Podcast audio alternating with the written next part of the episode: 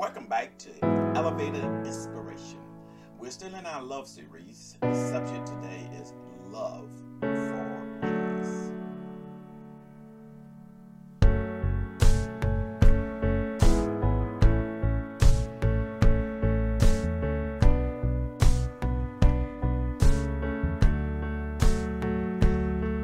know, this is a great lesson. I just can't wait to get into it. So, right now, going to jump right into our lesson.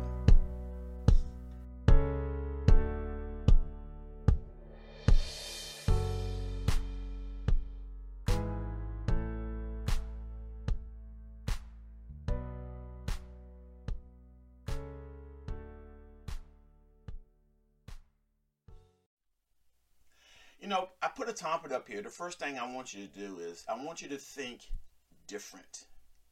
So I entitled this We Must Think Differently Than the World, especially as believers. Because one of the first thing you talk about, think about, is revenge is a natural impulse. When someone do you wrong, first thing you want to do is get revenge on that individual. However, the Savior, he calls us to something very different, a new way of living in the world. So we have we have the Sermon on the Mount and we have the Sermon on the Plain. The Sermon on the Plain depicts the way of life expected for all believers, not just a few, but for all believers.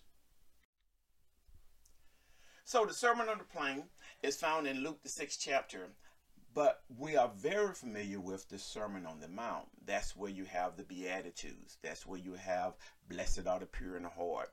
Um, you have so many different things there. However, some scholars believe it is the same. We're going to take the approach that these are two different events. So the Sermon on the Plain, if you actually look at it, it comes after an encounter with the Pharisees. When Jesus have an encounter with the Pharisees, if you actually look at Luke the sixth chapter, verses one through eleven, you'll see that the Pharisees are battling with the Sabbath. Where Jesus actually took his disciples, they went and plucked corn, uh, they ate, and even Jesus healed a man on the Sabbath. And they were all up in rage because he was breaking the Mosaic law. And then he leaves and he goes to pray. And then the next day is where we start in verses uh, 13, where he comes and he talked to his 12 disciples. So even though there's a large group of people there, Jesus focused these verses directly to his disciples. So let's start, let's look at these verses. All right, the first one is is verse 27 but I say unto you who hear, love your enemies. Now that is that is totally contradictory. In return for hatred, Jesus is saying, love your enemies. And then he says, bless and pray. In other words, if you have enemies, you need to bless them instead of cursing them. You need to pray for them that actually use you. And then the next thing is forgiveness and be generous. You know, this is totally contradictory to the way the Pharisees was teaching. Not so much forgiveness, but generous because there are so many different things. If if someone do evil to you, you need to turn around and do evil to them.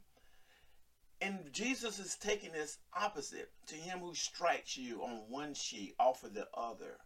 And then look at the third verse. Give to everyone who asks of you, and from him who takes away your goods, do not ask them back.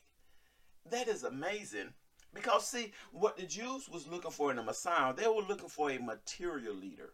They was looking for a man that could conquer to move out the Romans. They was looking for, in other words, another revolt.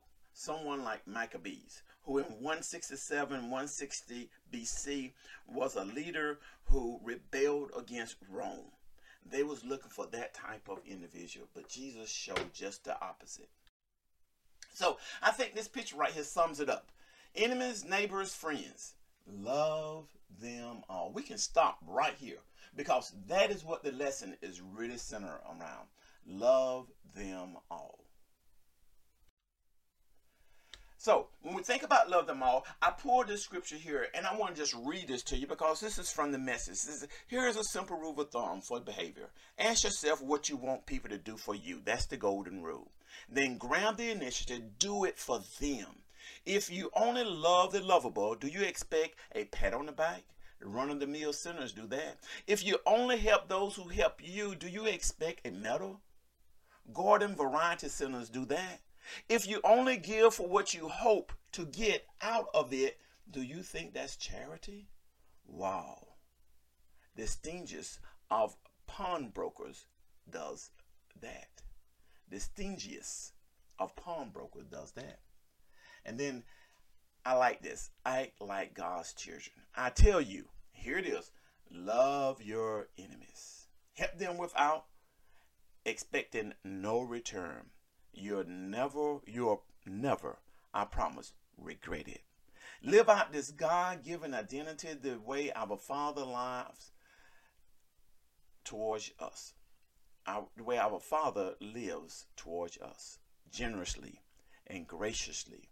Even when we are at our worst, our Father is kind. So be kind.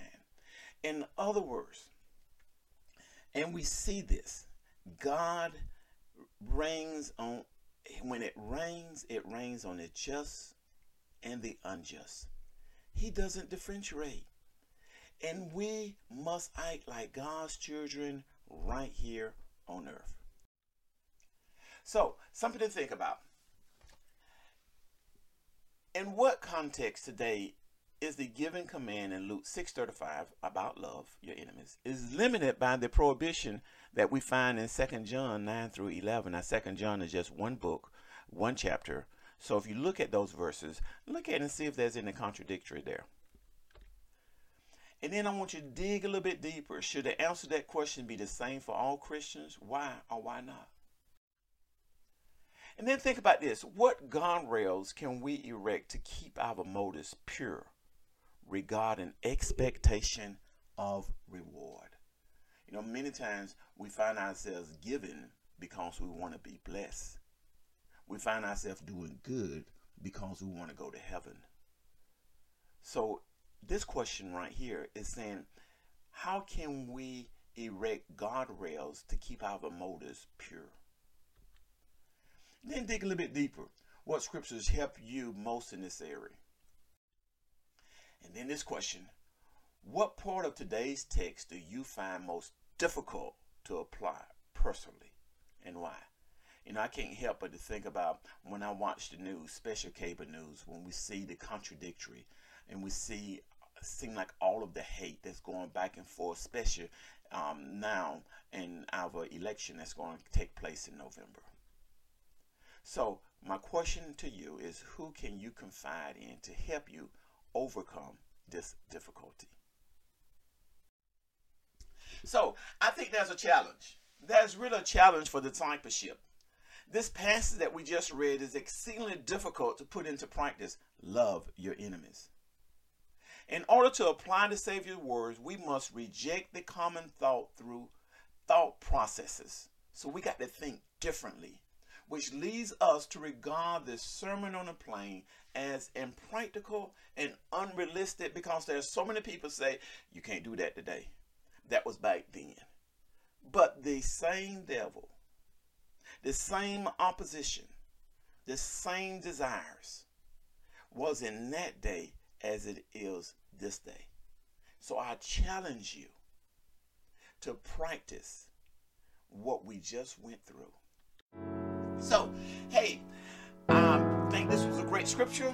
Uh, the Savior the thought to remember is the Savior calls us to a new way of life. I want you to think different.